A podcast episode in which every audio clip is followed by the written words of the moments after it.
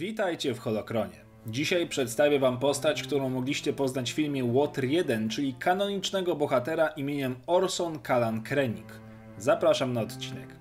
Urodzony w mieście Sativran na planecie Lexrul na 51 lat przed bitwą o Yavin, Krennic już jako 15-letni chłopak dostał się do programu pod tytułem Galactic Republic's Futures Program na planecie Brental. Projekt ten miał na celu wydłubać z odmętów milionów przedstawicieli setek ras najbardziej obiecujące jednostki, które w przyszłości będą kierować losami Republiki. To tutaj Krennic poznaje Galena Erso i wraz ze swoim nowym przyjacielem prowadzi liczne badania. Galen mimo wszystko zostaje jednak w cieniu Krenika, który odznacza się nie tylko talentem, ale i charyzmą. Jego głównym zainteresowaniem jest architektura. Po jakimś czasie dostaje propozycję objęcia stanowiska w republikańskich oddziałach inżynieryjnych, w których to szeregach poznaje szczegółowo zasady budowania ogromnych projektów takich jak statki czy bazy gwiezdne.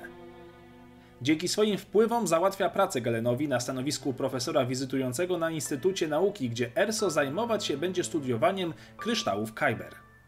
Krenik ciężką pracą dochodzi do stanowiska członka tzw. Tak strategicznej komórki doradczej. Nikt poza kilkoma wtajemniczonymi nie wiedział, że Krenik został również wcielony do nowo powstałego programu prac nad superbroniami, które miały zapewnić Republice wygraną w każdym nadchodzącym konflikcie. Niedługo potem pojawia się temat Gwiazdy Śmierci, z którą Krenik będzie związany do końca życia.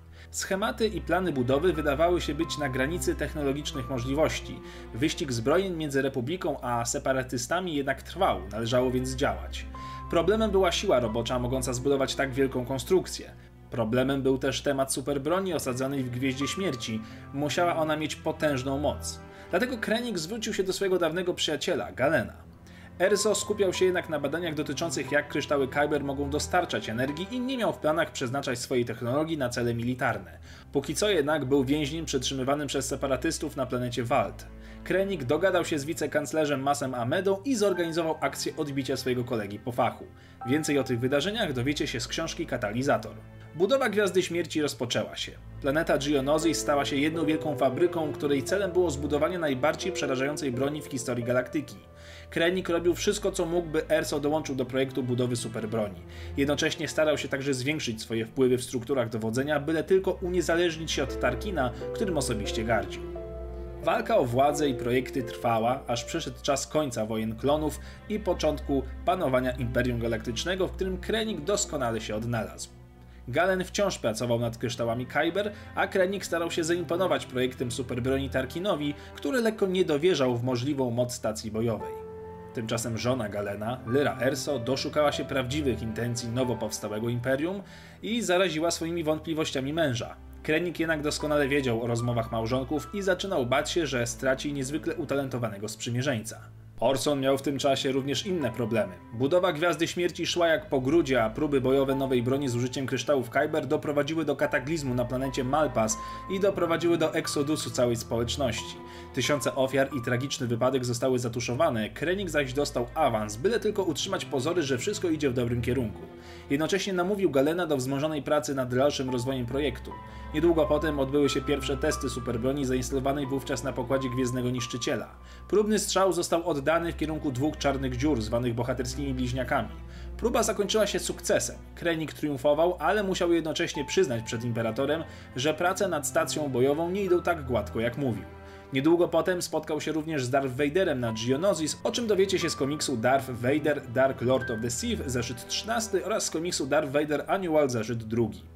Galen Erso, pracując pod wielką presją, zaczął wątpić w swoją pracę, której poświęcił tyle czasu i która stawała się jego obsesją.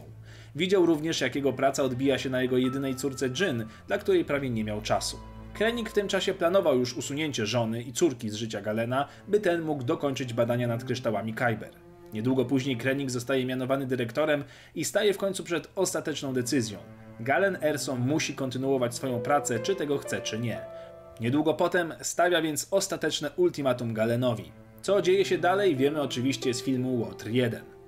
Ostatecznie, po wielu wydarzeniach, Krenik ginie zabity przez broń, której poświęcił prawie całe swoje życie.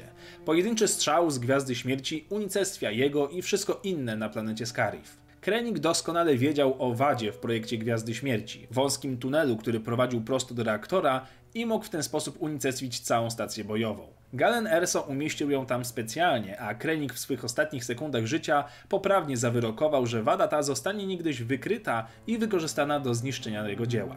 Po śmierci Krenika jego wydział, zwany teraz jako Agencja Badań nad Zaawansowanymi Broniami, wzięła się do pracy nad kolejnym projektem, drugą gwiazdą śmierci, jeszcze większą i bardziej śmiercionośną.